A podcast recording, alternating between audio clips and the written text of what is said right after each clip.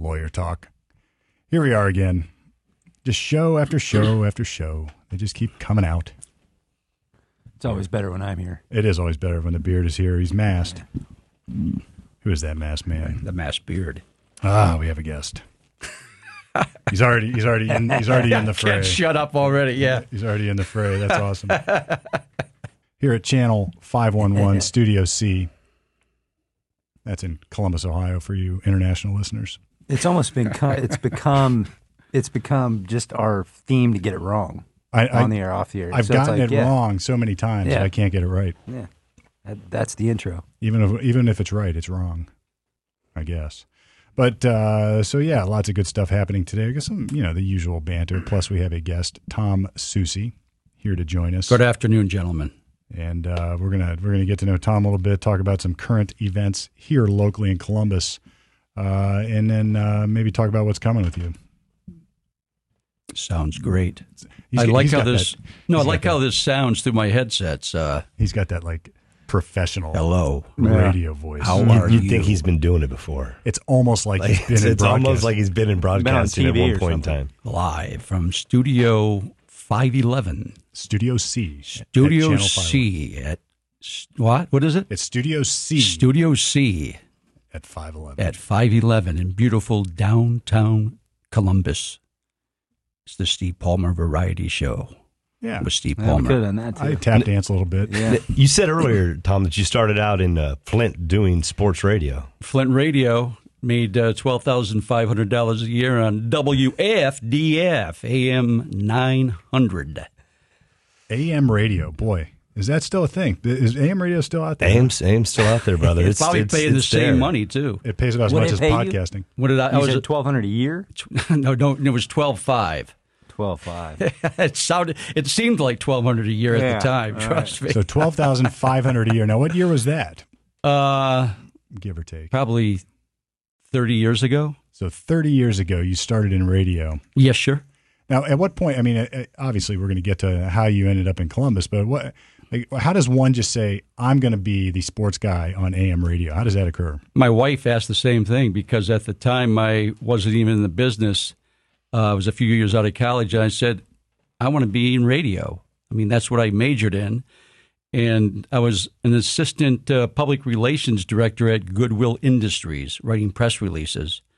And so I, uh, a job came open. I made a demo tape, and I went down and got the job, and was there probably about uh, three and a half years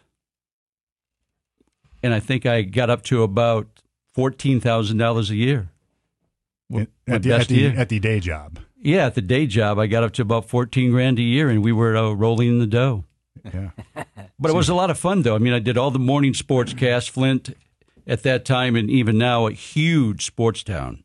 And so I would do the morning sports cast. I would cover the Tigers. I would cover some hockey. You know, the Red Wings. It was a great job. It just didn't pay anything. Now, Flint. I, I mean, thirty years ago, that's about when it really turned to crap, right? It wasn't Flint like uh, when? When did the Michael Moore?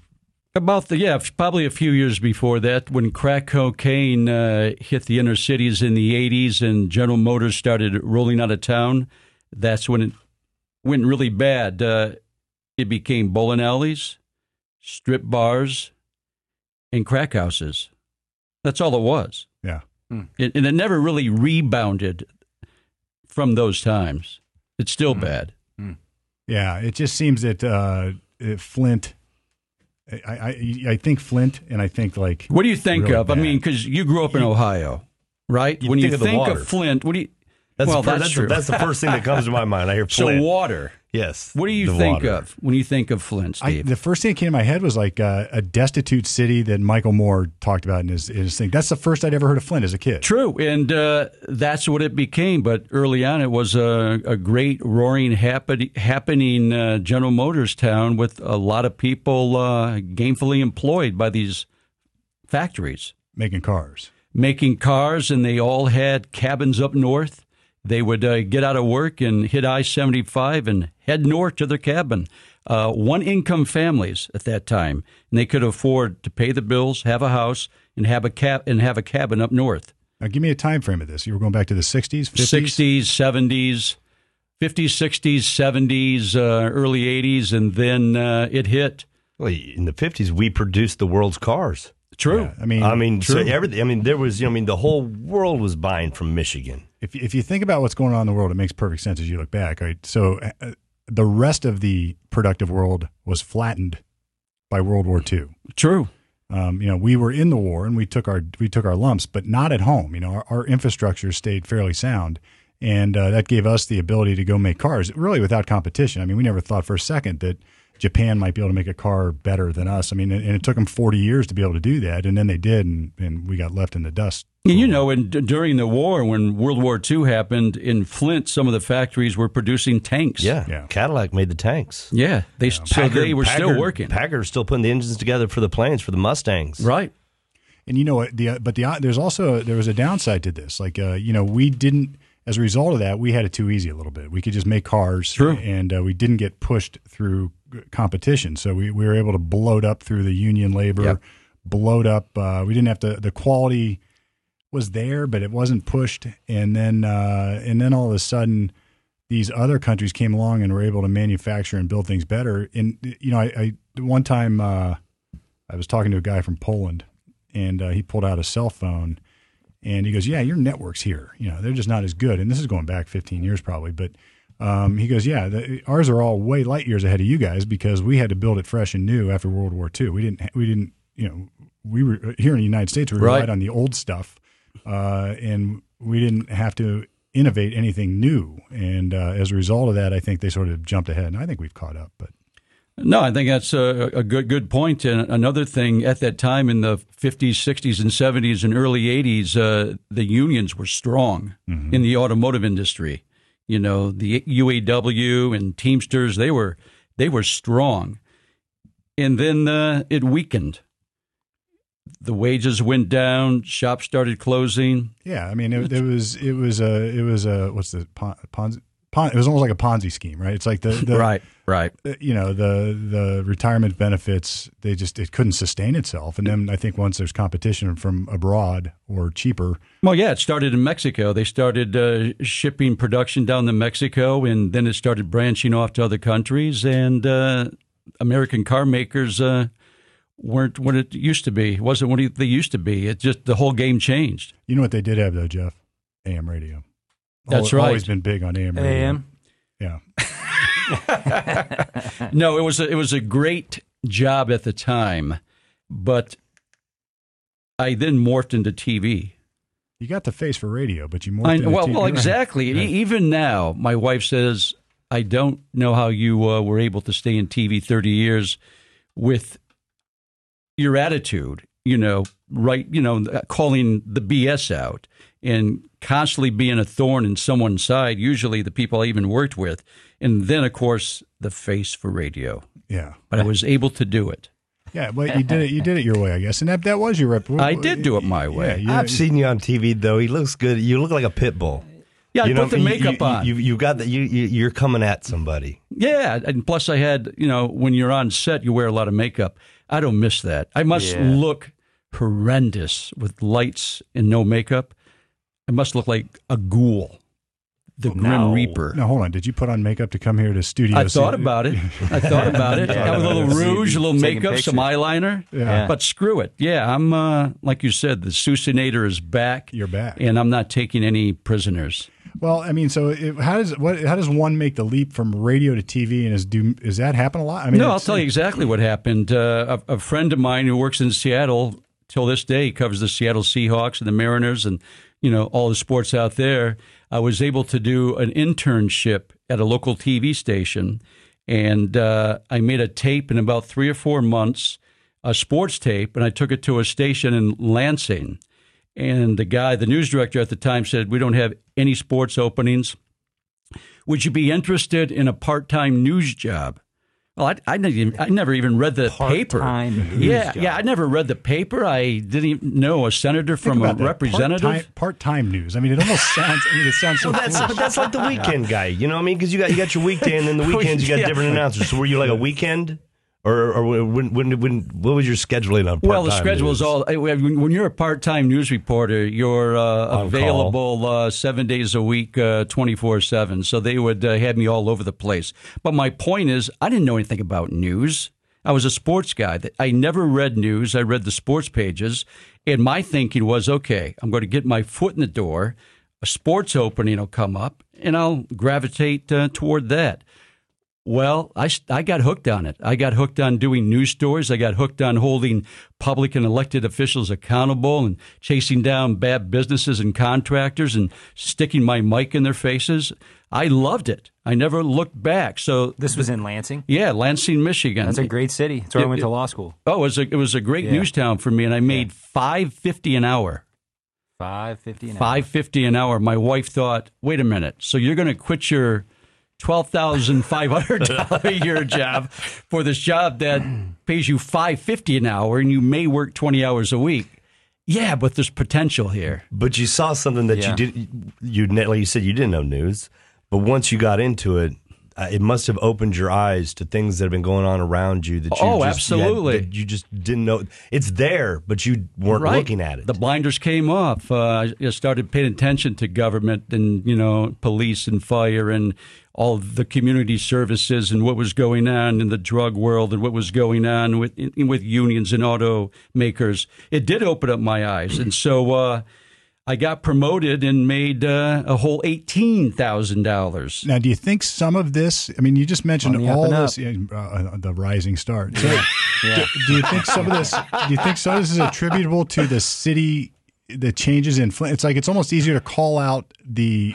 Let me just let me put it, we're, we're, and it'll jump ahead a little bit to what we're going to talk about. It's like you can it, it, bad times really expose the corruption. I think Oh, absolutely. more than anything. So it's like if Flint's going through some bad times, like you immediately, it's like auto workers, unions, and, and this, it's all going to shit. And you know that gave you stuff to talk about, I guess. Oh, absolutely. I worked in Lansing two and a half years and then got hired at my uh, hometown station in Flint, WJRT, TV 12. WJRT.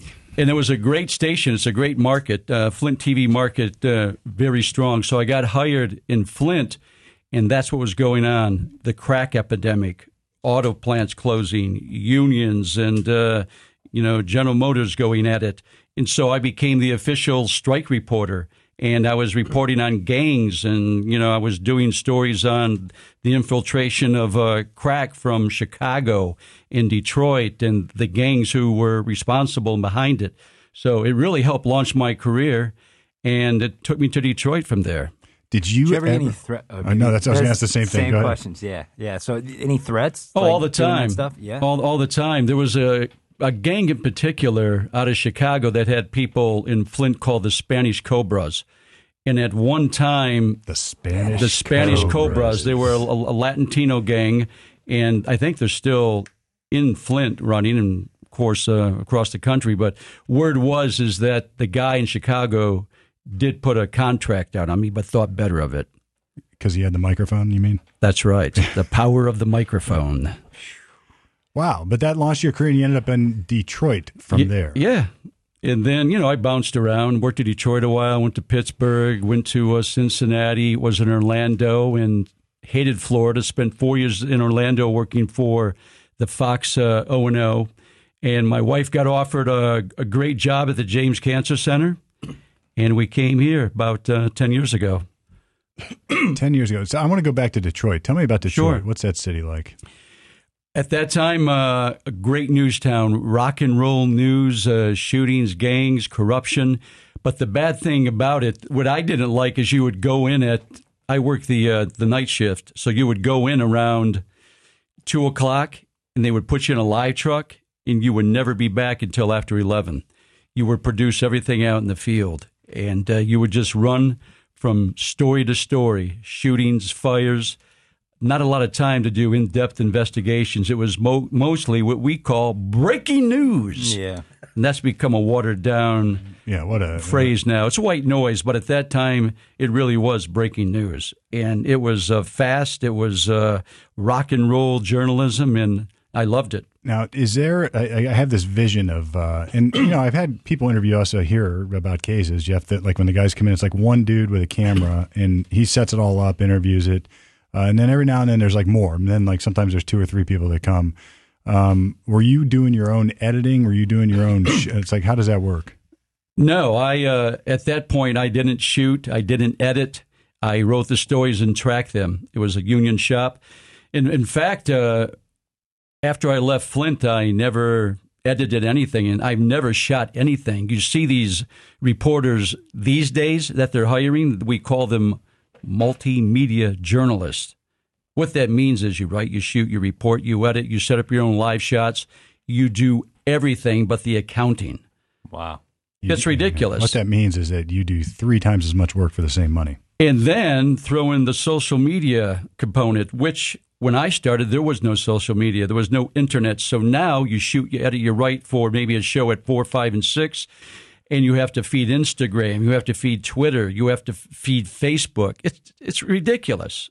The Yeah. the expectations are crazy. That's why you don't see a lot of in depth reporting because they don't give reporters time to do it. Well, hmm. and, and does maybe it reflects somewhat of what's going on? I mean, nobody wants to read. I mean, there was a time you'd get you'd pick up the Dispatch here in Columbus, and it would be like this six part series. You know, you'd read, Right, you'd yeah. read like the long story on Sunday, and it, it was like six weeks of it. It's like I, I I haven't read the Dispatch for a long time either, but it's like you, do, you just don't hear about that stuff anymore. It just seems like it's all this quick hitting, and now they even tell you on the articles. Like this is a two minute read, or this will take a minute. And, and I'm embarrassed to say, if it's like 10 minutes, I don't read it. It's like, if it's like, if I'm scrolling through something, I was like, man, I have 10 minutes for that. Well, I got a minute for this one. This, and, you know, it's got to be great content then. Well, that's what TV is uh, now and has been the past few years. It's all headline news. It's all hit and miss. Uh, reporter might get 60 seconds, maybe 90 seconds to do a report, and they'll do that same story on a wheel over and over and over four, five, and six. It'll be the same story, and what they do is they'll tell you use a different soundbite, put in some different video, but it's the same story over and over, three, four times a day from the same reporter. Yeah, I hated it. I hated it. You know, I don't like that kind of reporting. I I never got into it just to be in TV. Henceforth, the face. Nobody ever said to me, "You got a face for television. You could do this, kid." I didn't get into it for that. I got into it because I wanted to report and hold the people accountable and hold businesses accountable and call the bullshit card when you saw it. I didn't get into it because I had a desire to be on camera. Never wanted to be on camera. I just wanted to be a reporter. You seem like one of the, in Columbus, you like, if I think to myself, who is, of all the networks and all the people I've seen, like, who is the person, uh, that would be calling out the contractor, or calling out the business, whatever. It's like your name and your face are just indelibly grained in my brain. I mean, it's like from what I recall, you're the person who did that first. Maybe I'm wrong. I don't know. Well, I, I was the person who did it and excelled at it when I was on TV here for nearly 10 years, but I don't think anybody's doing it now. No. I mean, I, I would run with anybody. I did it in Detroit, I did it in Pittsburgh, I did it in Orlando, and I came here and I did it here. Uh, that, that's just the way I report. Is it there? Is there like a name for that job in the news world? It's like, oh, he's going to be the blank guy. Yeah, the he- bulldog. You're the, bulldog. In fact, that's what my second news director called me. He goes, "You're a bulldog. You're the bulldog." And you got the reputation of uh, being the guy who would go in there and, and do the tough stories that a lot of reporters didn't want to touch. Now, were you were you a scrapper on the playground when you were a kid? I was.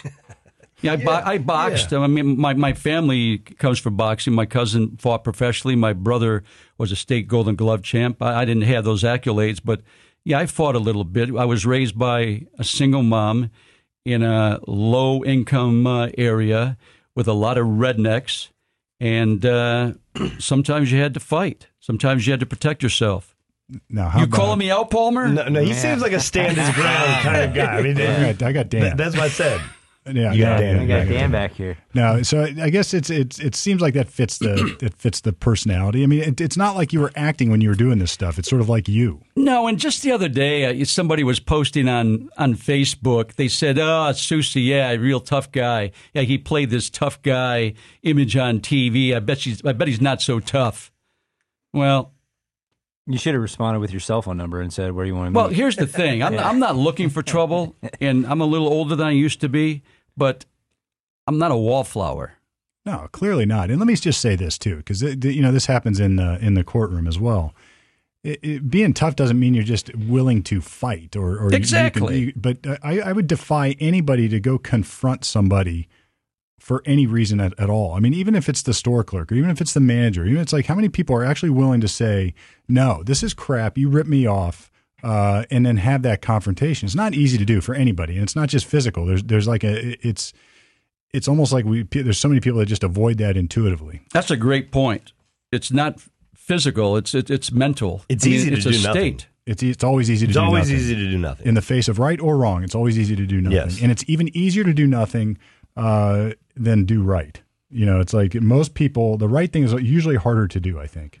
Well, you know, I grew up fighting for everything. You know, fighting to get to college, fighting to graduate from college, uh, fighting to have enough money to be able to do that. You know, fight, fighting for a job that you know really shouldn't have doesn't go to guys like me in television. You know what I mean? It's, I'm not the, the typical background to get those TV jobs. So I've been fighting my whole life. You know, I'm still fighting. You sort of look like William Hurt, actually, from broadcast news. Give me a second. Cry like if I talked to you long enough, you probably could make me cry, though. I probably could. But probably because you're, you're a good uh, defense attorney. So the way you were explaining and how the news has changed from wherever you got in to where it is now, it sounds like they don't have enough time to do the right facts when, who, what, when, where, and why. Whenever you've got to jot it down, get it, get it out. And you said you fight for everything, so you're fighting for the truth, you're fighting for the facts, and that doesn't happen in one hour. Well, n- no, and, and, the, and the thing with television, it used to be owned. These stations used to be owned by a lot of different companies. Now they're owned by a handful of companies. It's become a monopoly. It's become commercialized. It's become commoditized and, and, and corporatized. Uh, it's a different game. They Yeah. don't want to rock the boat. They don't, well, they want no controversy. They want it quick. They want it dirty. They want it cheap. They don't want to lose viewers. They want to lose advertisers. It's a business. It's almost like bubblegum news. You know, it's like whatever is going to be popular, just do that. Oh yeah, that that's really what it is. What's the big story today? Let's beat it to death as long as we can. It's easy to do, and it's usually going to have to do with breaking news or poli- or political elected officials because you don't get sued. You don't get sued covering the news generally. Now, if you do investigations and you're looking at people doing things they shouldn't be doing, you more have to be sued. You know, it's funny because I watched two movies recently. Um, coincidentally, really, one was uh, Michael Keaton was in this movie about exposing the Catholic Church. It was the I think it was the Chicago. Mhm. Yep. it Chicago? It no, it was? Boston. It was the Boston. Uh, what's the paper? The Globe. Herald. It was a Globe or the Herald. I don't remember. Uh, and you know, this is going back probably to the '80s, or no, maybe that wasn't that long ago. That was, but it was before this sort of newer version of news where it's all Instagram right. and Facebook.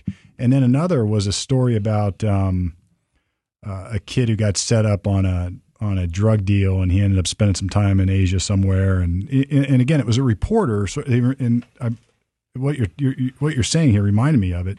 It was a reporter who was saying, "Look, I need to do an investigation," and he was arguing with his boss, "Like, I need to do an investigation. This is going to take time. This is going to take six weeks.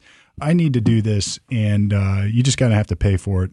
And they, you know what? They in the movie, whether it was true or not, they it was based on a true story, but they end up putting them on like freelance. They're like, "All right, you'll get X dollars a story, uh, so you produce or you don't, but if you don't, that's it."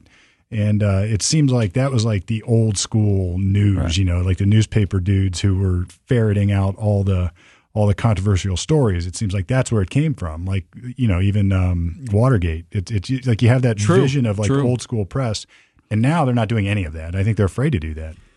Well, it's become it's a, it's a this is the business model, and the business model is you know keep it they cheap, you know, quick and dirty and, and, and cheap. It's it's headline news. And don't piss off the people who are paying us. Well, because the viewership is depleting, advertising dollars are depleting.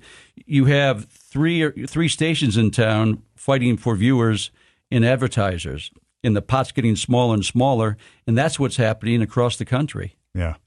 Just at this table, guys. When's the last time you watched like the full local news cover to cover? No, I don't remember last. Time I can't did remember. that. la- I mean, if I'm if we happen to have a case that's on it, or there's something interesting that I want to see that happened to court, I might watch it. Yeah. For like five minutes, or I'll record it and fast forward until I see what I want to see. Uh, but other Because when you're in that loop bit. You get in. You, you- you're Yeah. watching at five o'clock, and, and then you you see a story. Well, then you think that it's coming on at five. No, it's five thirty. Then no, then that story finally comes up at six. But meanwhile, you waited for that one story. You saw the same story three times. Like I said, it's the same story, a different camera angle. They're saying the same thing, and it's just in repeat. And they might do the longer one Yeah. at six thirty instead of the and then short- sometimes you'll hear headlines, uh, not headline stories. You'll hear stories that are buried, and that that the media doesn't want to touch. You know what I Well, mean? One outlet does, No, and, true. and the media doesn't want to touch it. It only goes with their narrative that's that's hot right now, and if it doesn't fall into it, it falls on the back burner. And social media has changed the game too, because uh, oftentimes social media will have the story long before mainstream media does. Yeah. That happens all the time. E- even Facebook.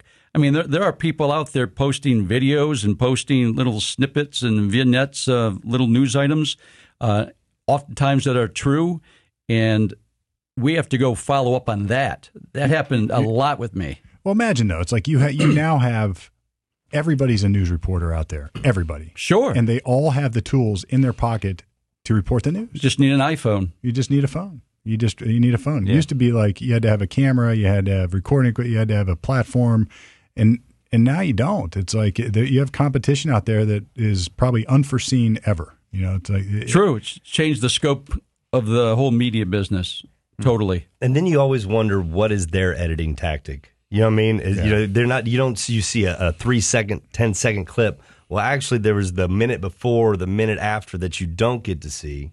And where does the credibility lie? Because in the reporting before, you used to be able to rely on Walter Cronkite, right? Mm-hmm. And used to be able to rely on on on the on the on the papers that are coming out.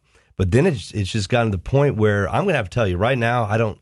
It's very difficult for me to believe any news. I cannot watch. I can't even believe Google anymore. If I Google something and I don't and I find only one side of the answer, I'm just like something's not right. This can't be right.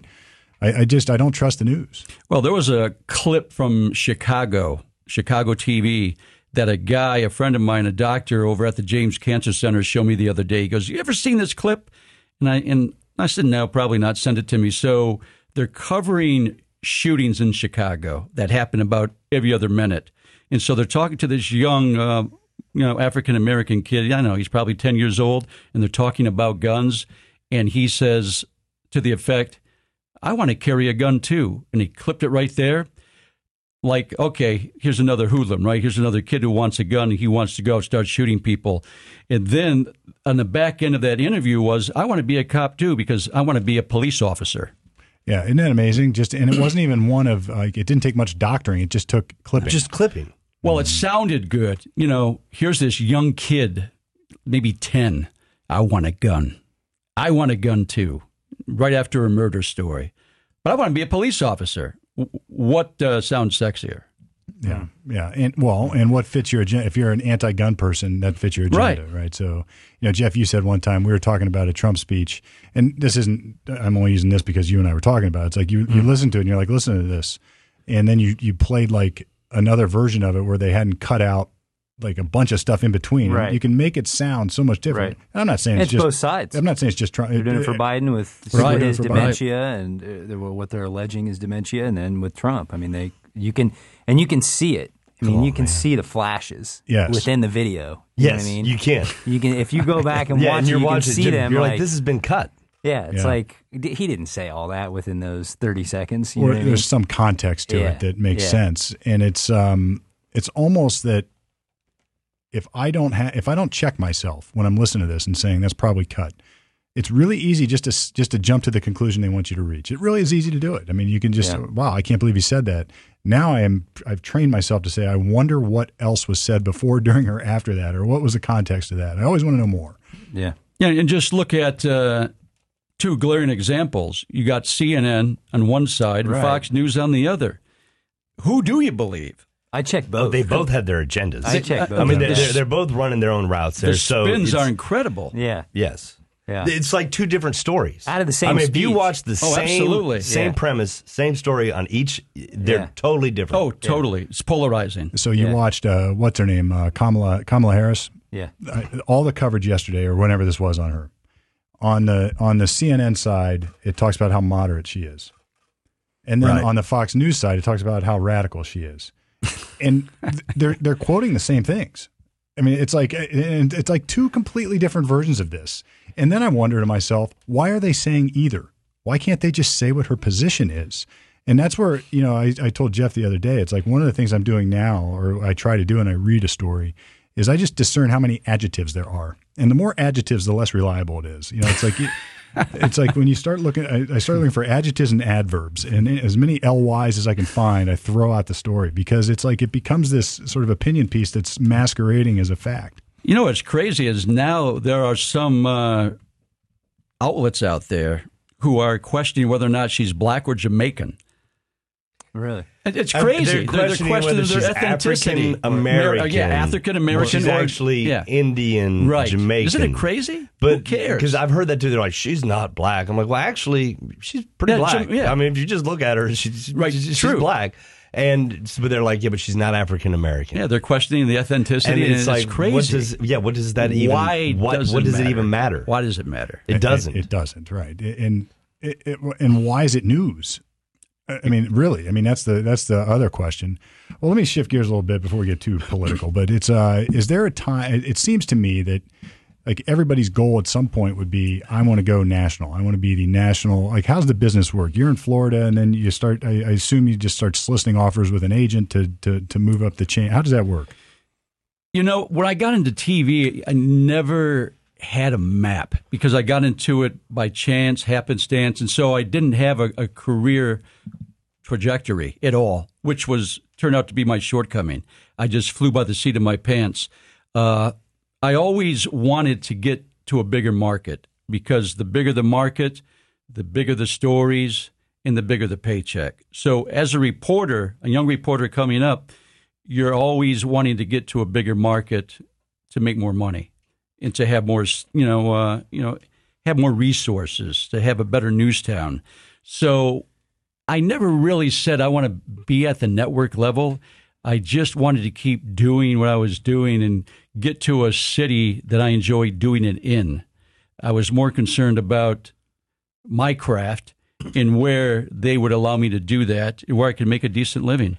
Uh, looking back, I wish I would have had a better plan and shot for like a Chicago or a Boston or a Philadelphia, where I think my style would have played out a lot better than some other cities I went to, like Orlando, maybe, and even Pittsburgh. I did well in Pittsburgh. I probably should have stayed in the East Coast or a grittier city like Philly'd be Detroit. great. Philly, yeah, Philly be cool. Yeah. Yeah. I'd be thinking Philly, Pittsburgh. Um, where it could be gr- where it could be me because I'm Yeah. a blue collar guy from Flint, Michigan, raised uh, by a single mother on food stamps and shitty jobs, and I Cleveland. Came, yeah, I came Cleveland out- like yeah be a big Cleveland. Cleveland Well, I was offered a job in Cleveland. That's a whole different story. But I I came out of the womb with a chip on my shoulder.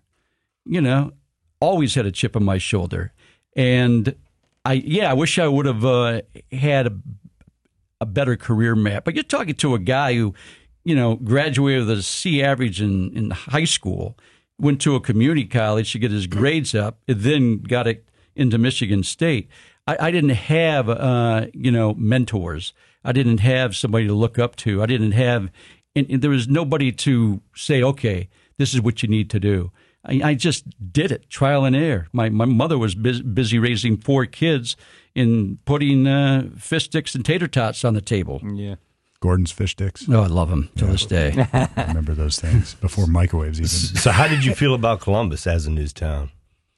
Uh, at first, I thought it was a great news town. I mean, my first uh, five, six years, uh, I really enjoyed being in Columbus on TV and doing the news. And then the change happened, not just here, but across the country. Uh, because there's three companies, four companies who own all the stations ac- ac- across the USA. And the changes were more politically correct. We're not taking chances. We don't want to be sued. We don't want to lose viewers. We don't want people complaining about you on Facebook, blah, blah, blah, blah, blah. On and on and on and on and on. And it, it, I got tired of it. It, it just became ridiculous to be trying to get on TV with all these restrictions. I mean, I'll give you an example right now.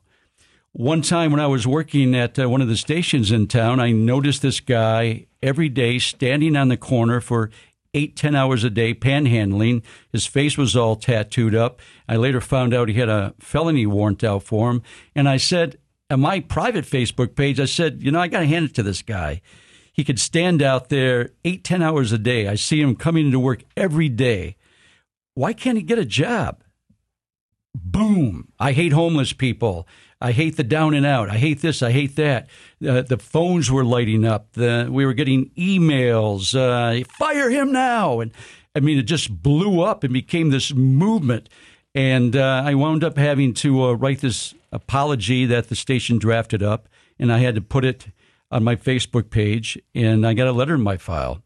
And from that time on, I realized, hey, the game's changed.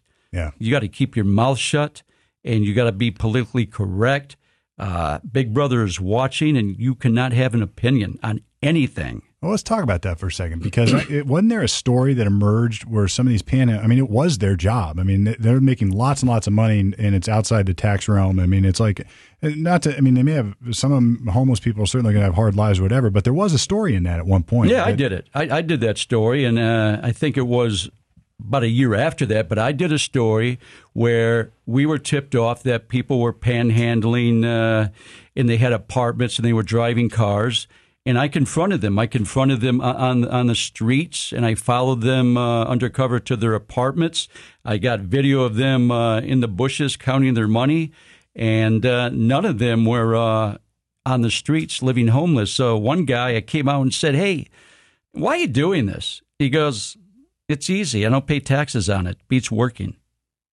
Why not? And so that story came about a year later. But uh, I had to fight tooth and nail for everything, and it became exhausting. And enough was enough. You know, I was making decent money, but it wasn't worth it to me. It wasn't about the money. I wasn't in the game to make money. I could have been a male model with this face. I never be on TV. could have done anything. Now- could have been somebody. I could have been somebody. It was like a Yeah. month and a half ago or something. Whenever the, the riots in Columbus first first came to, and uh, it's Bob. I forget his last name. He's on Channel Bob 6. Kendrick. Bob Kendrick. He did a personal post on his. He said, "I can't believe these animals because they're smashing businesses." And Right. this was not on his ABC. This was his personal. right. Now, I was watching the news. I was actually watching it, guys, one night here, and he had to come on and make a formal apology. Now, I got on the Twitter and I went to his Twitter page and I said, no apology necessary. J- I- it- it- Just, just so one guy maybe go out to him because he wasn't, he didn't say, they said that's racist. He didn't call, he said, eh, white, black, yellow, green, if you're downtown smashing windows and, and hitting up Katzinger's Deli and everything, you're acting like an animal. And I don't think that there's anything wrong with that. But it was just what you, whenever you told me that story, Bob's came up in my head because I was like, you said something on your personal about about this guy. Like you say, he's a felon. He's got his warrants. Bob just said on his personal, I can't believe these animals. Yeah, they were breaking a news car window. They were shoving around photographers. Uh, outside of the looting and what was going on at that time, uh, I know Bob Kendrick personally. I've known him for a long time. I consider him a friend. There's not a racist bone in his body. He simply made an observation that all of us uh, made that look at these thugs, look at these animals. had nothing to do with the movement and the African Americans out there trying to uh, get behind the movement and support the message. Had nothing to do with that. Had to had to do with looting, destroying property, and assaulting people. Yeah, these opportunists who were just out wilding, right? And I mean, just, I just felt for him though. No, I mean, he- as I he almost I, got I, fired. I, I couldn't. Well, I, I know that's why he's doing the apology, but I couldn't believe they were going to force him to be like, I can't. And he he had to say that he can't believe he said that, and he's so sorry. And it's like, no, you're not. No, it's pathetic. I watched it. Was, I, I'm Bob Kendrick. The other day, I made a remark that, uh, well, I shouldn't have said. I apologize to everybody. it's so disingenuous. And then too, the general it? It's like- manager gets on. The general Yeah. manager gets on. He says, "Hi, I'm so and so." The other day, Bob Kendrick made a remark. This is not indicative of uh, our TV station or company, and he disappeared for a week. He, he almost got fired for that. A guy who has a great reputation in town, And I like him. Oh, I mean, whenever I watch, nice I guy. like him. Uh, He's he's funny. He's entertaining. He does a good. He, he, he, I liked him, and I just I was really kind of just I was like, where are we going? Where are we going that he can't say something that's so obvious that it was not? Well, and it's not reported. You know, so this is this this is this cancel culture thing. It's not like he did it in the course of his job. He But did- you know what? did it on I remember the days in TV with people in Detroit like Bill Bonds, who was uh, a legendary anchor there, the first million dollar anchor in the country, one of the guys who made a million bucks uh, years ago. And he would challenge then Mayor Coleman Young on TV to a boxing match. You know, I don't agree with you, Mayor. In fact, why don't we get together and we'll fight right now? And uh, he would call, like, look at those thugs. He would have called that out on live TV. You do that now, you're gone. You're fired. Think of some of the historic gas. Remember Cosell? Like he said, uh, what he, he said something about look at that monkey run or something like that. And, Look at uh, that little monkey run. Yeah, yeah. yeah. That was and the end of it. He got Look skewered by that. And you know what? It's funny. Like they, like you, Look at you that hear monkey run. you hear that you hear uh, like people talking about it later. It's like he said that about like he said about kids. He's like Oh, he called his grandkids a little monkey. It's like he was just it just came out and it obviously was. I don't think he interpreted it or intended it that way at all. And then uh, what was the other guy? The um, the Greek Jimmy the Greek. Jimmy the Greek. about- Well, he was a little outrageous, He though. was off the charts, man. That one was crazy. He but was he about, said that black athletes had an extra tendon or muscle in their. He was talking about how they Which would breed weird. them as slaves. I mean, Yeah, it was that's bad. odd. Yeah, That's he got odd. he got now that one that one was off the charts. I would have fired him for that There was because that, another that's one. bad. There was another one too. I can't remember, but it just seems that it's it now everything is canceled if you say anything and and on your personal time. I mean, those guys were saying it Right. as they're broadcasting. That to me is a whole different ball of wax. I mean, if you're if you're on the air being paid by your employer and you gaff like that, well, I mean, you're fired. Now, if you do it in your personal life, well, maybe not. You know, it just seems like that that's a that's a harder one for me to understand. It's like yeah, then in, Facebook. in the media, your reputation's gone because uh, all the other stations uh, look at it and they'll never hire you. They, That's they a- won't touch that. He said You're he's not, done. He, he kept his job, but did he? I mean, he's got no like his upward mobility is now stifled forever, probably. It's a sad situation. I can't really comment on whether or not another station w- would hire him because of his credentials, but there's no way that I could be forced to read something like that. I couldn't do it. No. You know, it's like a gun. You remember the Yes. old uh, hostage films Yes. where you Read could see, this. yeah, read this, and you could see a gun in the shadow. I felt that was going on. I, I'm sorry. And In the in the same I- broadcast, they were downtown. They showed a dumpster fire. they showed smashed windows, and they followed up with mainly peaceful protest.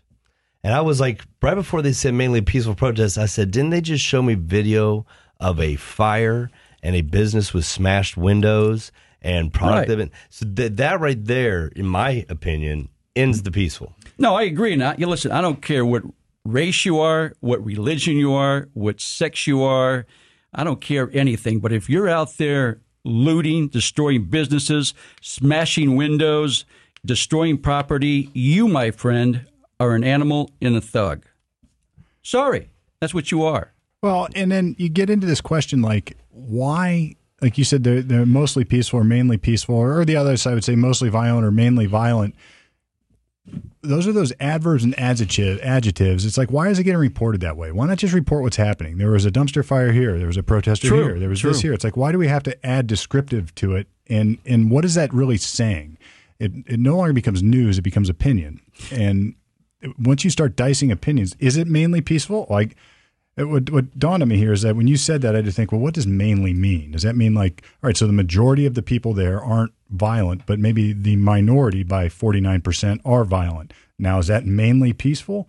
And then does that apply to the whole protest? It's like you can't ever get to the bottom of that. No, but I you're, would say you're- protests were disrupted by thugs and animals. Well, now that would be a fair description. So, well, it, actually, the disrupted would be a fair description. Disrupted. You would just say, look, the protests were disrupted by people who engaged in arson, in in property damage, in physical attacks, in whatever. And you could you have to report it the other way too. Some police officers were also responded uh, with whatever they did. You know, whether they maced Yeah, people lost control before they should have. You know, a bunch of people lost control. yeah. prematurely. But it's what he- you said before, Tom. It's like they want the advertising dollars. They want the viewership. They, you know, to say, "Hey, we have this many people at five o'clock tuning into our show." Right? Well, yeah, and that's why you use the word protest and not riots.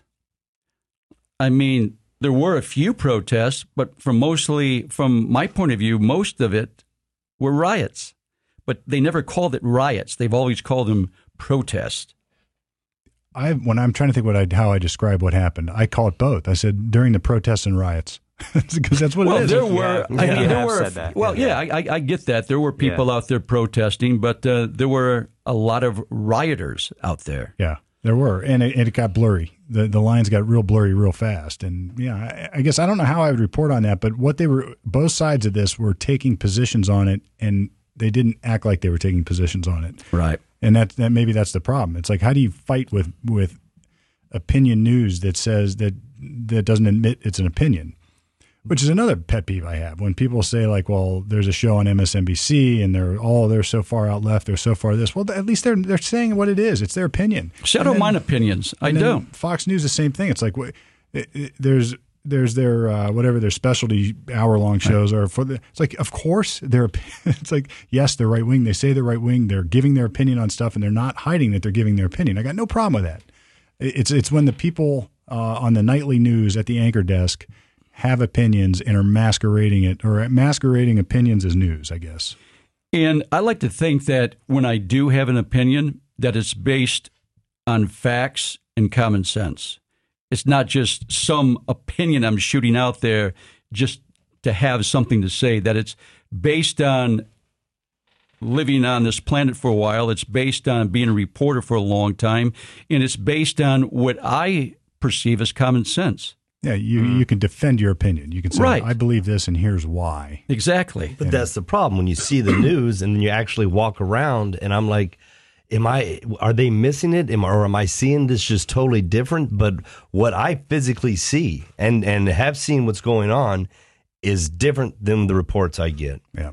You know, if if I hadn't been coming here to the studio and driving downtown right after all this has been going on, I would only get what you know. I mean, from, from the news. If you if you live, you know, I mean, out in Johnstown, you live in Utica, you live somewhere out there, you're not really coming downtown. So that, that that's the only information you're getting. So I would just see and observe, and I was always kind of like, this just doesn't seem like that's not the story. And then the other problem is we were talking about this before. It's like every man, every woman's a journalist now, but they're not doing investigative reporting. They're just taking a snapshot of what's in front of them right now. Right. So it would be easy, and and that's a that's a I forget what the logical fallacy is called, but if I just say it because of this little thing, it's all this way, uh, it it doesn't add up. Well, that happens a lot, especially during the riots and protests. You would see like uh, a quick snap, a picture of a cop doing something, Yeah. but you never. You, the backstory might be in some of these that maybe one of these protesters hit the police with a brick or something. All you saw was the police officer rushing toward that person with maybe his baton or you know or his gas uh, container ready to explode, but you never saw the backstory or knew the backstory. Yeah, they clipped it out, and or maybe the person reporting it didn't see it either. You know, it's True, like there's not. true. Uh, it just seems that there's there's so much of that going on now that we're just back to this premise. You can't trust any of it. You just can't. It's sad though too. I remember getting home when I was a kid and would have sit with my dad and have him watch the news. Like I took that as gospel. Yeah, You saw the same person. You felt like you knew the person because they're always in your house at night or in the morning, and that was the news. That was the truth. You know what I mean? And now, it's it is. I mean, you just you, you never know what to believe anymore. you just in there. I don't see an end to it. Not on the main networks. I mean, I think it's got it, the seeds of their own destruction is Well, like are I'm- planted. I think. I'm a little younger than you guys. Like I, and when I was in college, you didn't watch the news. You watched Jon Stewart. You watch right, yeah. right. Do you remember that? I- it was I like do. this I- comedy yes. variety Yeah. show. I love You Jon felt like he was trying to get to the truth. Oh, and doing it absolutely. in a comedic. you know, Absolutely. That's a great point. And now what are people doing? Like these long form podcasts, like I'm getting a lot of news through Yeah. that stuff. And that's how I'm learning that, all right, they, here's this news told you this story. Now let me play the entire tape for you so you listen to it all and you can sit there for an hour and dissect something. But it takes time. Um, but that's where I found the most reliable news. If you, in, even if information, probably, They're not information. chained to the desk. They're not chained to the owners. They're, you know, like you said, and even when you said opinion, you got to remember that might not be the opinion of the anchorman, but that is the opinion that he has been told that he has and that they will portray and go with. Yeah, and you know that's happened to us, Jeff, where we've given comments after a case or something, and Oh, they, yeah. they play it on the air, and it's like, Oh yeah, that wasn't Oh, the yeah. spin that yeah. I put on, or that. just the report in general. You're like, well, that's not really how that. Just the went way it's kind of couched. Yeah. yeah, Positioned. yeah. We had that there. We had one particularly that was a sensitive gun related issue, and I, I went and gave like a twenty minute. And I I sat down. And I said, "You're not gonna like whatever you're trying to report here. Let me tell you the truth, because here's the truth behind all this nonsense." And I just it was right after the Dayton shooting, and I just laid into it, and they, they it did not come out that way at all. It was cut up Yeah. well beyond anything I had said. And I got it. I mean, I knew, and uh, I know the reporter very well. I mean, we've worked with her for a long time, but it just is, uh, you're right. It wasn't her opinion, but I'm sure that whoever was in charge of what was going to air had some things to say about that. And it goes back to that 60 second, 90 second report, too. Yeah. You got to do it in How thorough seconds. can you get Yeah. with a story in 30 to 90 seconds? Yeah. Well, how many times have they called here and they've said, "Oh, we want to drop by, ask you a few questions about this issue," but then they'll call five minutes later and be like, "Oh no, cancel that. We're, go- we're hitting something across town." You know what I mean? It's just all about this. it's all about quick Yeah. and dirty. Yeah. Quick and dirty. Now that's it's a good segue because I think the podcast realm might be the savior of the news. I really do because you know what it does. It separates it separates the reporting from the at least initially. It might change over time, but it seems to separate the reporting from the uh, accountability is not the right word. The uh, beholdens to The corporate the America. corporate sponsorship or the ability to sell products or the ability to do whatever True. because it's financed totally differently. It's not. Uh, no, absolutely. you know, it's not like uh, you if you if you report this, your culture is canceled and you're- you're, going to lose Amazon, you're going to lose this sponsor, McDonald's, or whatever. It's like you can these podcasters are able to sort of give uh, Advanced information. Vapor isn't going anywhere. Yeah, They're not going anywhere. We'll get to that later. PMTA is September 9th. We'll see what there happens. we go. That's a whole nother story. Which is, uh, yeah, we will. Well, maybe that's another one we can we can attack. So you got good stuff coming. Uh, you're not you you you know. It's funny. I was um, y- you've talked to, to us here at the studio a few times, and uh, at Channel Five One One, and then the pandemic hit, and I was sitting scrolling through Facebook or something. I saw some posts that you had, and I was like, "Ah, you're onto some stuff here. This is pretty interesting." Tom's got some stuff going. Even I, you didn't even know this, but I took a screenshot of it and I texted it to Jared and Dan. And I was like, look, look what he's got going on here. And uh, then I reached out to you again, or we got started talking again. And uh, I think the time is right, maybe for uh, uh, some some I- Sussi. I, I showed that photo shot to, to Shorty immediately because she's on the spy book. She jumps on the spy book. Boom. She's a new follower. And she she's did you see this one? Did you see this one? And she's reading through and she's following you, Tom. She's she's ready for it. She's hungry for the real reporting. Well, why don't you make the big announcement what we're up to, Yeah. and then I will tell you how this came about very organically. All right. So here's what we're up to. We are. Here's what you're up to. We're going to partner up with Channel Five Eleven. You're going to partner up with Channel Five. No, it's a we. and uh, we are going to create the Sussi report. And the Sussi report is going to do all the things, uh, not do all the things rather that we're complaining about. We're gonna we're gonna tell the truth. We're gonna it's gonna be what are the what are the three catchwords? It's real, raw, and relevant. True, true. That's what people want: real, raw, and relevant. What a slogan! That's great. You know, And, you uh, guys surprise me every minute. It's always been my. It, it was one of my dreams as we started Channel Five Eleven with the crew down here to sort of replace this network nonsense. You know, it's like I, I always have a. Why would why, Jeff? Why else would we do what we do if we don't defend the little guy? You know, it's like the the underdog, and even when the underdog's a real dick, sometimes I defend him anyway because it, it, there's something to that I've always liked. And I've always liked the sort of the David and Goliath type stories and. Uh, creating this, I thought, you know, if I could just grab somebody uh, who knows how to report, knows has been in broadcast, has been in network news, has done this stuff before professionally. That's sort of what it takes to get something like this going and to get a to get a real, raw, and relevant news report show uh, created. And you know, we have all the stuff here ready to do it. We have the platform ready to do it. And then uh, you know, I saw your Facebook post, and it just sort of clicked. It was like uh, what's that movie? Uh, Working Girl. It's like Trask and whatever it was. Working girl. I'm being compared to a character in the working You're Girl. Melanie Griffith. Yeah. You're Melanie Griffith. Uh, no, but it was uh, it was uh, My man boobs must be coming through if you think of Melanie Griffith. It's that cow skull on your shirt. um, but no, it's uh, it just seems like a great time right now to to get away from this mainstream nonsense and do something that uh, that really matters and makes some sense and is interesting for if nothing else. Well, let me tell you, this happened. Uh, I left uh, TV for good about 14 months ago. During that time, for a few years, I was doing uh, private investigations uh, on the side. I formed my own company. And so I already had that in place. So when I left, I decided to put all place all my intention and focus into my company. You know, investigations, mostly for lawyers, uh, criminal defense, personal injury.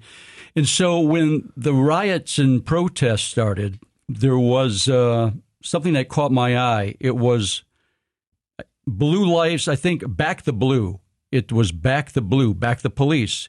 And it was uh, painted uh, in front of City Hall on the road somewhere, somewhere along City Hall You mean On- like uh, like a graffiti type painting? yeah, and it was really nice. You know, it was nicely done. It said, uh, you know, back the blue, something along those lines, and it was on the road in front of City Hall on uh, public property.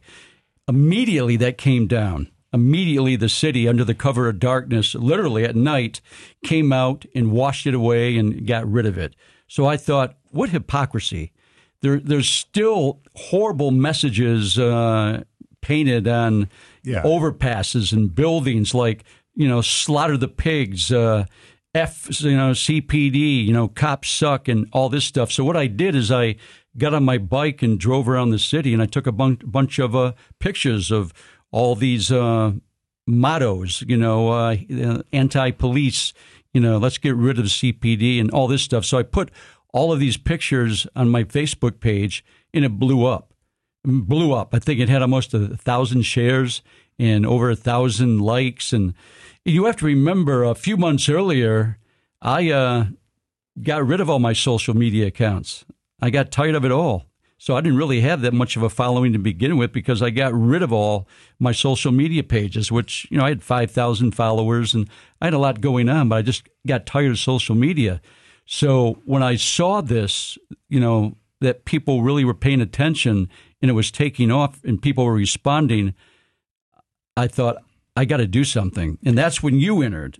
Yeah, Steve, then you got involved. You, you gave me a call. I, I, I texted you and gave you a shout, and I was like, "This is good stuff." And, and, and just so we're clear here, I, and the message obviously worked this way in this situation where the city was taking out the support the police graffiti and, and cleaning that up, but leaving the F the police graffiti up. And to me, it didn't matter. It could have been reversed, and it's the same story. It's like you True. can't you can't have the government choosing content uh, one over the other.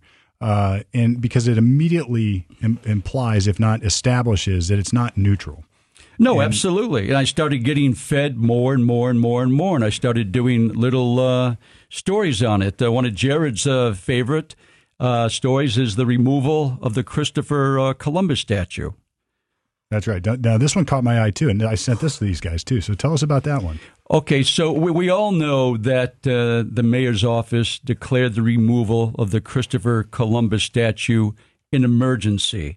Now, that allowed them to pretty much do whatever they wanted to do in terms of removing that statue. So, what they did, they didn't have to have formal bidding on that job. They gave it to a longtime political contributor. They paid in the ballpark of ninety thousand dollars to move to remove that Christopher Columbus uh, uh, statue, which is now in storage somewhere. Meanwhile, I find out that Columbus State, uh, you know, College has a Christopher Columbus statue up, bigger, made of marble, and they got a donor to remove it at the donor's cost at about twenty six thousand dollars. And I thought, there's something wrong with this picture. One is that the city was able to do a no bid job on it and paid $90,000 to a company that gives them political donations. It's interesting, and and again, what I like about this story is that it doesn't matter. It could be widgets. It doesn't matter True. that it's the Columbus True. statute. It really doesn't matter. True. And it, and it, I think the story stands for what it stands for, irrespective of whether you agree that we should have been taking down the Columbus statute to begin with. I mean, just assume that it was the right thing to do. Now, what is the process by which we're going to do it?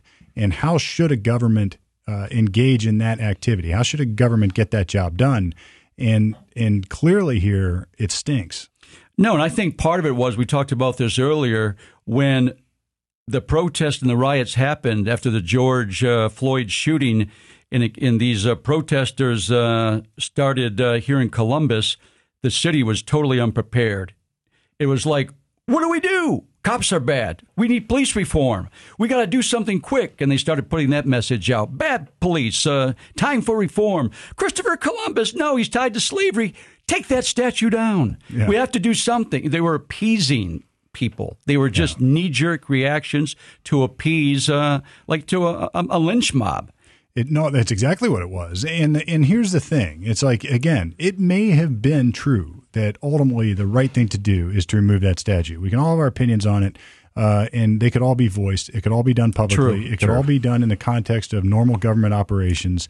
And uh, there would, if you didn't agree with it, so be it. At least there was public discourse on it. Exactly. But when it's done without public discourse, whether it's taking down a statute, whether it's agreeing to spend money on something, or whether it's shutting down businesses without public discourse, now we have this this sort of specter of government corruption, and that's what the problem is. And you know that that uh, my entire career as an attorney, whether and I found this on both sides of both political or of all the political aisles that may be out there. It's like that's the kind of stuff that I've always fought against, and it's like I.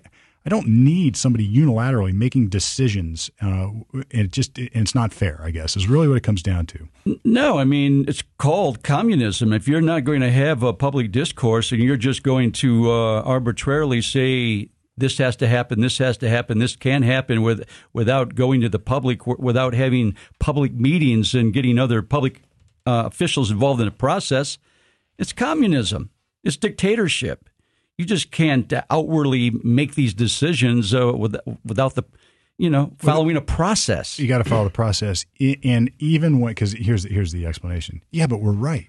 Now here's the problem. Um, No, you know, based on what? you always have to follow the process even when you're right because you know what? Sometimes you're wrong. True. Sometimes you're wrong. And there's processes in place for a reason. yeah. You know, there's checks and balances. There's democracy. There's, you know, government is set up to operate in a certain way. So what does all this have to do with the Sussi report? We're going to be watchdogging all of that. We're going to be, um, we're going to keep your public and elected officials honest. I mean, I can't tell you since I've been doing this, I'm getting more tips now than I did my last two years working in television. That's awesome. No, it's crazy. One is because there's a lot more going on. Two is they trust me because I'm not affiliated with big media. You know, that's such a good well, point. they'll give it to you because it may go somewhere. If they Ex- gave it to you exactly. before, it would get squashed and it was a waste. Well, that's another point. That's a great point, Jared. And usually that's what happened. It either got squashed or It's went like, down well, the I give it to them all the time. Nothing ever comes of it, so we're done leaking it out there until we've got somebody that's got to source this and go through with it. Since you are no longer, you know, associated with that, now they know that. Well, he, and they trust you. Right, true. Which I built that trust over a period of years now, working with a lot of them. But uh, great points. Yeah, and what I- again, I, I keep going back to this because I don't want this to sound like it's going to be some sort of politically bent up show. No, because it's, it's- really it's not. not, It- it's no. calling out the crap on both sides uh, from every angle, and that's what I love. It doesn't have to be political. It, I mean, look, unfairness is unfairness is unfairness, and nothing justifies that. The ends don't justify that, uh, and and that's what I love about this. And I think there's also this huge dearth in the. In, there's like this big black hole out there of nobody reporting the edgy stuff right now. Oh, absolutely not. It's not. It's not happening. And I guarantee you, aside from a few uh, hits here and there, it won't be happening for the reasons we discussed. Yeah, I mean the now climate is different. more than ever. It's like you hear corporations It's all corporate, uh, corporate changing- driven. like changing what they sell, changing what they call their products, changing everything. So it's like it is it is completely. Taking out the hydrogenated cooking oil, it tastes so good. Uh, I mean, how that. many how many reporters do you see in town who really ask hard, meaningful questions to anybody in town. Do you, do you see confrontations? Do you see reporters uh, grilling a public or elected official or even a crooked business or contractor? You Jack don't see Windsor. that. Jack Windsor's about the closest that I can get to that out of Mansfield.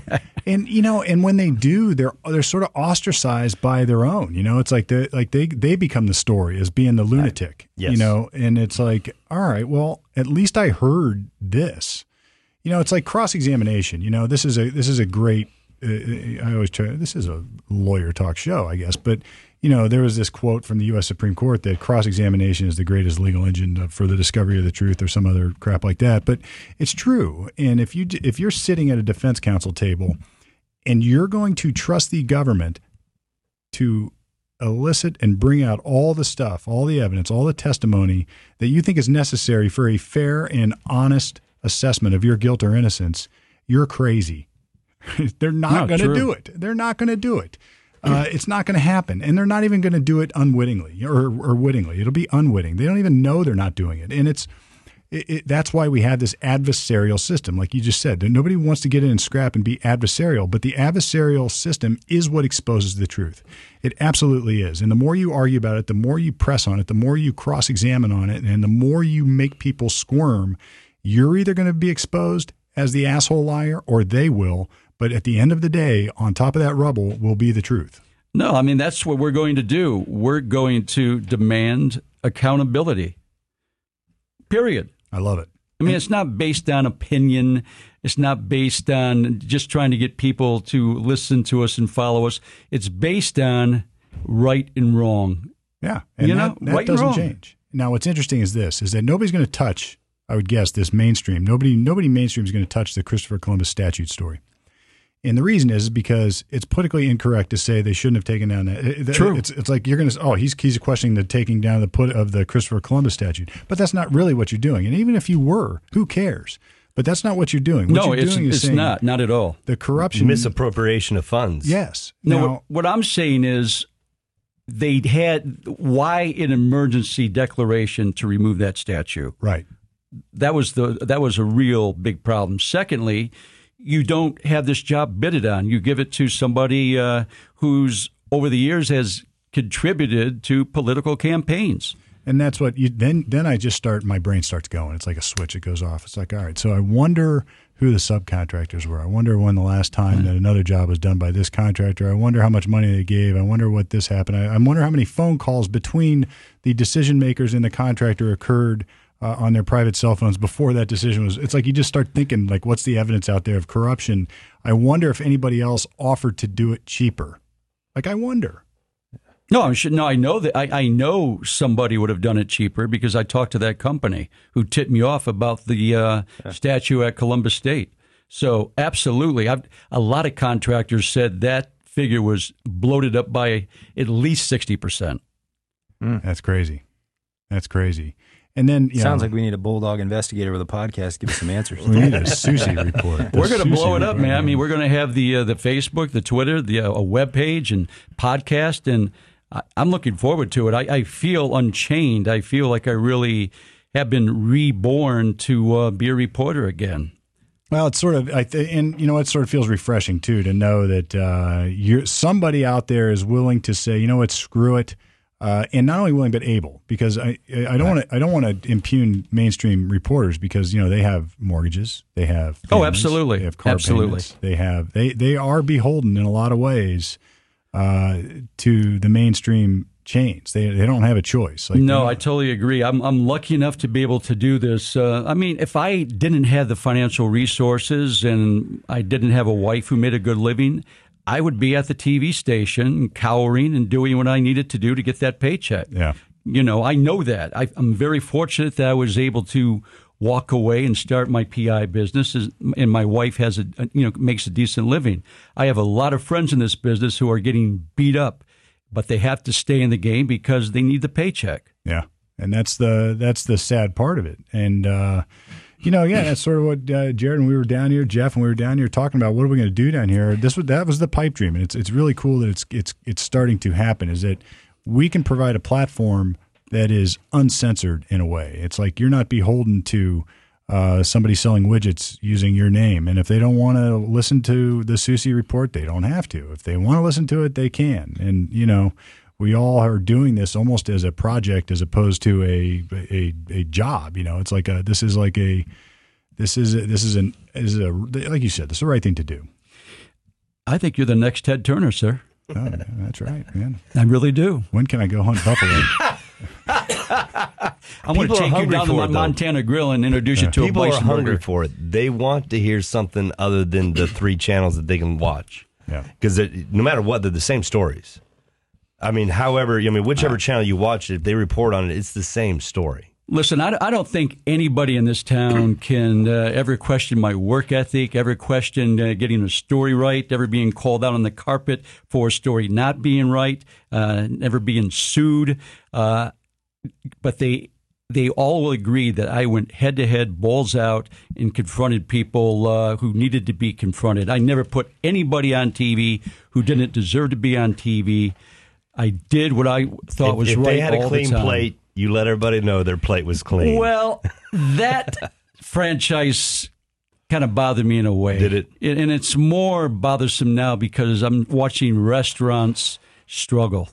And to be honest with you, if I was on TV right now, I would not do a Dirty Donny report. It's just a disservice to the restaurants because even though you call call out a restaurant for violations, it's there, it's done. They don't re- they won't remember that they corrected the violations. All they remember is that you They gave them the one. Dirty Dish Award.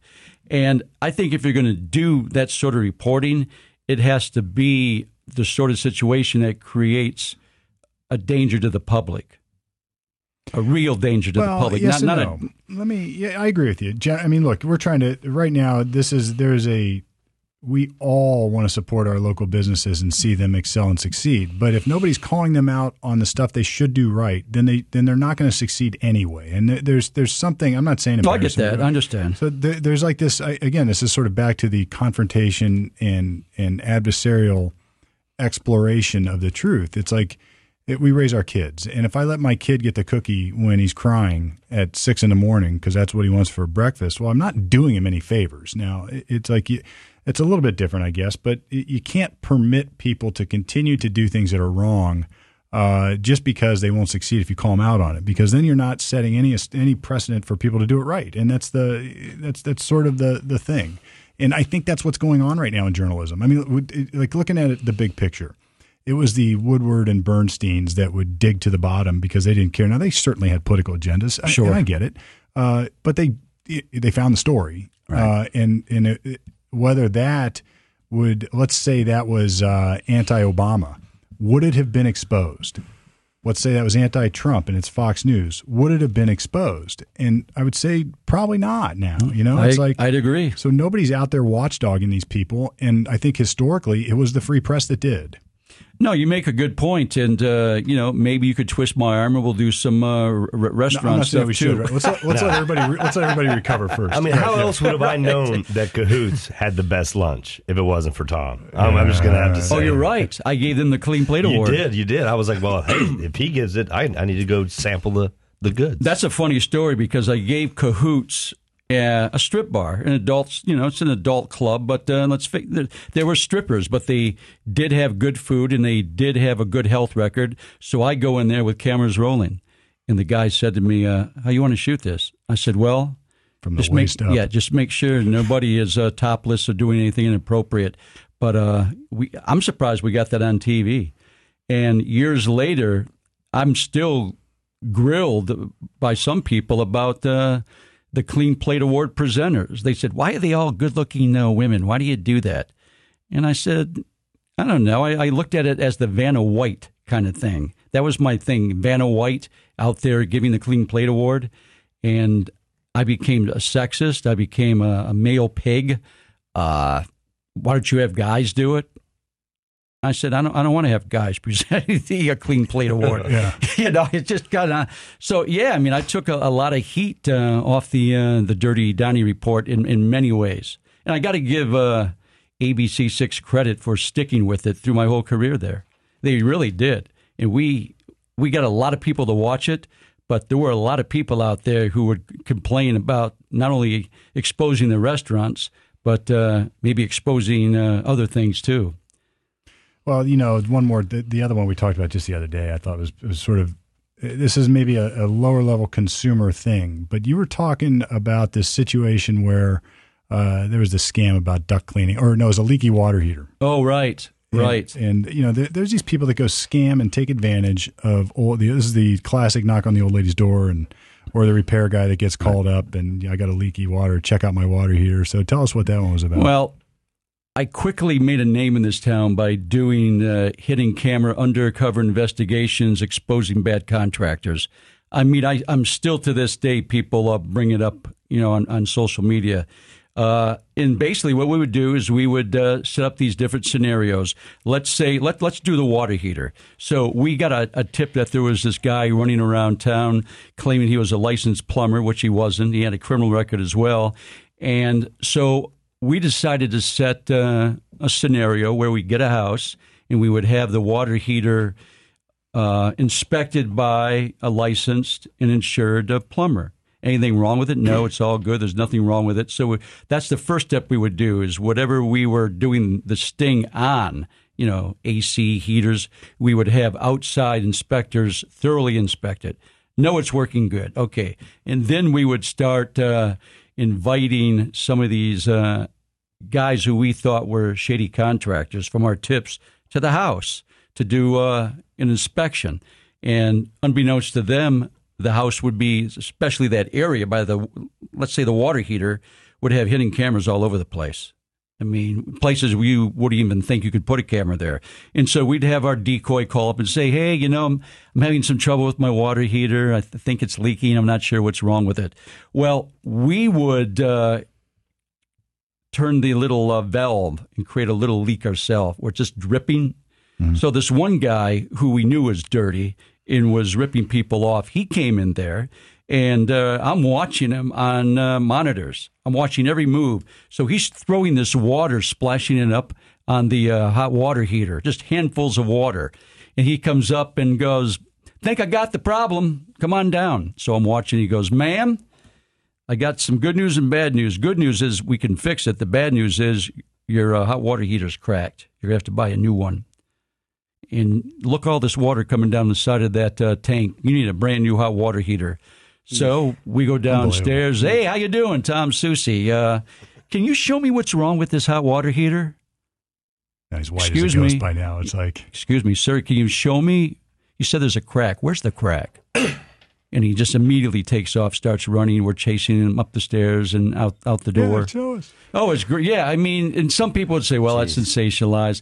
Listen, here's the way I look at it: it was good, entertaining TV that exposed people who needed to be exposed, and that is a community service. Uh, that's that's what we're talking about, right? So, and and, and how can if you're the person that gets ripped off, and think how many times you've had people in your house, how many times you've had your car repaired, how many times that uh, even you caught it. Sure. And you, I, this happens to me all the time because I'm a, I'm a pretty mechanical guy and I can smell BS most of the time, but maybe not all the time. And I think to myself, something in here is not right. I'm not going to go with this dude. I'm going to call somebody else. And it turns out it was complete BS. And the first thing I think to myself is, I wonder how many people got screwed by this dude. Oh, absolutely. I mean, I, I did uh, brake shops, I did muffler shops, I did uh, electricians, plumbers, uh, HVAC guys and we always caught somebody up to shenanigans, including a couple of major companies that you would recognize. I'm not going to mention, but we did something with brakes, and we went and got the car inspected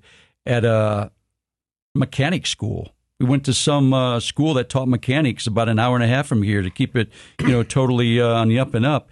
And the brakes were fine, and so we shopped this thing around town. We t- we took it to. Uh, one place that was a national franchise. It was huge, big company.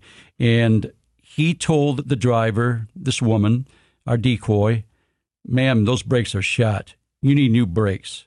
I think it's dangerous to drive with those brakes. I think you you could get into an accident. It could be a bad situation. Big company, big name. We had them dead center, and so, of course, they were an advertiser this my station, my these bosses got so nervous. Uh, uh, uh. They called a meeting with the uh, the company's representatives, brought them down, and showed them the videotape. They said, "You got us. You, we, this is wrong. This is bad. We need to we need to fix it. We need to uh, get rid of this guy. This is not what our company is about. You got us." We still never ran it. Never ran it. And then we did a story where we exposed uh, bad mechanics and we couldn't say who they worked for or what company they were with. And so one of the underground papers did a story on me and called me Sussi the Sissy.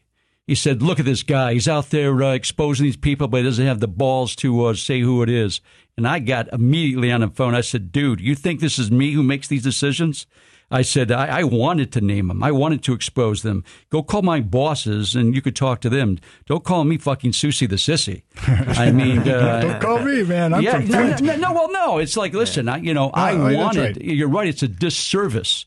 And it, it, it you're, a, and you should be calling this out, but it's not my fault. That happened all the time. I don't know if you know, years ago, we got a case resolved because of Tom. I don't know. Yeah. So we had a, I don't remember what kind of case it was, but it was somewhere where the victim in the circumstance was, you know, oh, they did this to me, they did this to me, you, you, you know, just wanting our client put in jail and, and do not pass go and all that kind of stuff. Well, you had done a story on this person as a contractor, the alleged victim, about what he was doing crooked around the. And so it- that came up in our negotiations. Oh, yeah. Like, look, this guy was even on TV because he was some crooked contractor, and you were putting the you were putting the mic in his face. And I think, I, if, if memory serves me, I think we got the case resolved because of that. It was definitely a Yeah. component of it. I do remember that because they were sort of you know playing this role of well, I'm the poor victim here, and it's like you're poor, you don't have a poor victim here. Let me show you this. Yeah, you got a crook. Yeah. Oh, I, I chased around this one contractor. It seemed like for my whole career. We got to be first name on a first name basis, Tom and Dennis. And every time I would show up with the microphone, his face cameras rolling, Dennis, gots to go, Tom, gots to go. Get out of here, gots to go. So I got a T-shirt printed with his face on it, and I put Tom, gots to go. And I remember one time wearing that on TV doing a report. That's my my. Tom, you gots to go shirt. I mean, yeah, I, I miss doing that, so it's going to be good to get back into that. I mean, I, I like to be entertaining. I like to, uh, you know, to do do a little bit of that. But it's also a community service. You're exposing people, ripping people off, and that's not happening now. That's a huge void. Yeah, no, there's none of that stuff going on. It's it's sort of funny that it just and people accept and trust way too much, and I think people are. Uh, I think people will be surprised to Well, learn how much corruption, Absolutely. how much deception is really going on out there. Yeah, and I'm not going anywhere, Dennis. Okay, if you're De- Dennis, I'm not going anywhere. You better be clean out there because I ain't going anywhere. back. Well, look, we got to wrap it up. We've got uh, lots to come though with the Sussi report. Raw, no, what is, I have already screwed it up. Real, Real. raw, and relative. Real raw. Would you say and irrelevant or No, or- relevant. Real raw and relevant. We'll practice this before the show. I Yeah, hope, we'll- we'll get we'll yeah, right. we'll get this right. So, uh, yeah, another riveting episode here of Lawyer Talk with guest Tom Sussi. You know, it sounded awesome. That's because Freddie B's making it happen, making the sound perfect. We got photos. Photo Dan was here. Dan Buckley Photography taking all the pictures. He's going to be uh, hooking up with you, Tom. We'll I, get it, I've seen his website. stuff. This this guy's incredible. Great stuff. What what a talent. uh, amazing what happens when you have somebody who really knows what they're Yeah. doing on your side. Uh, we have Brett over at Circle 270 Media. He's helping all the podcast get launched. Uh, so lots going on here at Channel 511. Uh, this has been Lawyer Talk. Actually, I got to say one more thing. You can check out our website, lawyertalkpodcast.com. We even have a Patreon account. You can go check that out. Uh, agree, sign up, donate. Uh, we have a bunch of interviews happening at on our YouTube channel at channel511.com. You can scroll to the bottom, click the YouTube icon. You'll see it right there. It'll take you there. Ring the bell, get all the great content. Soon to be the Sussi Report content also. So now we are wrapping it up. This has been Lawyer Talk off the record on the air, at least until now.